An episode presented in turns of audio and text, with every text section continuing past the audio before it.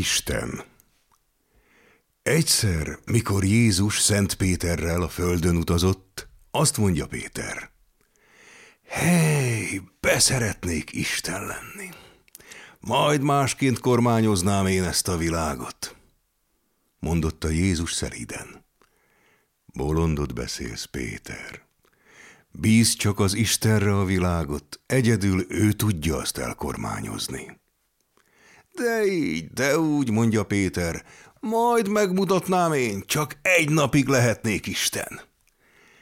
Hát, jól van, mondotta Jézus. Teljék kedved, légy egy napig Isten. Még jóformán ki sem mondotta ezt Jézus, aranyos karosszék szállott le az égből. Őj bele, Péter, s kormányozd a világot. Beleül Péter az aranyos székbe, s hát abban a pillanatban jön egy szegény asszony, hajtja a borjas tehenét a legelőre. A tehén a borjúval elkezdett legerészni, a szegény asszony pedig megfordult, s ment hazafelé. Rászól Péter az asszonyra. Hé, asszony, hát te nem maradsz itt? Ki őrzi a tehenedet? Majd őrzi a jó Isten, felelte az asszony. Van otthon elég gyerekem, akit őrizzek. Azzal az asszony elmegy, a tehén a borjával ott marad a legelőn.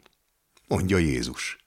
Péter, te vagy az Isten, te néked kell őrizned a tehenet s a borját. És ahogy Jézus ezt mondta, egy karikás ostor csavarodott Szent Péter nyaka körül. Rekkenő meleg volt. Csípték a legyek a borjat. Egyszerre csak utcu neki, fölcsapja a farkát, szalad árkon, bokron keresztül, s utána a tehén. De Szent Péter is kiúrik az aranyos székből, szalad a tehén után, nagyot rittyent a karikás ostorával, s kiabál. Ho, ho, ho, megállj, ho! De bizony sem a tehén, sem a borjú meg nem állott. Csurgott a verejték Szent Péterről, s jó este lett, mire visszaterelte a tehenet a borjával. Látod, látod, Péter.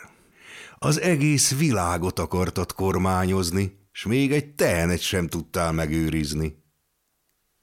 Telt múlt az idő. Szent Péter úgy látszik elfelejtette ezt az esetet, s megint mondja Jézus Krisztusnak. Haj, de szeretnék Isten lenni. Ugyan miért, Péter? S te még kérded azt, uram?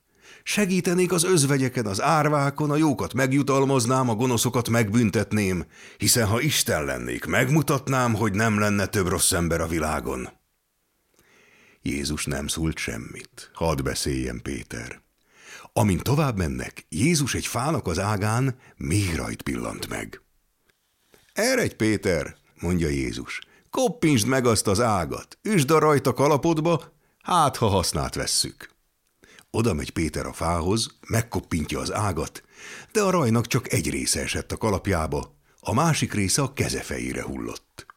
A méhek egy ideig szépen megmaradtak a Péter kezefején, de egyszerre csak egyik megszúrja a fullánkjával. Péter nagymérgesen ledobja a kalapját, s a többi méhet is lerázza a kezefejéről.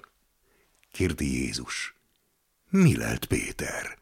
Jaj, egy gonosz méh megszúrta a kezemet, úgy fáj, mondotta Péter. Hát azért nem kellett volna ledobni az egészet, büntesd meg azt, amelyik megszúrt. Hiszen ha én azt tudnám, melyik szúrt meg, mondta Péter nagy haraggal. Látod, Péter, látod, mondotta Jézus. Mégsem lenne jó, ha te Isten volnál. Az emberekkel éppen úgy cselekednél, mint ezekkel a méhekkel. Ha egy megbántana, bosszút állnál a többin is.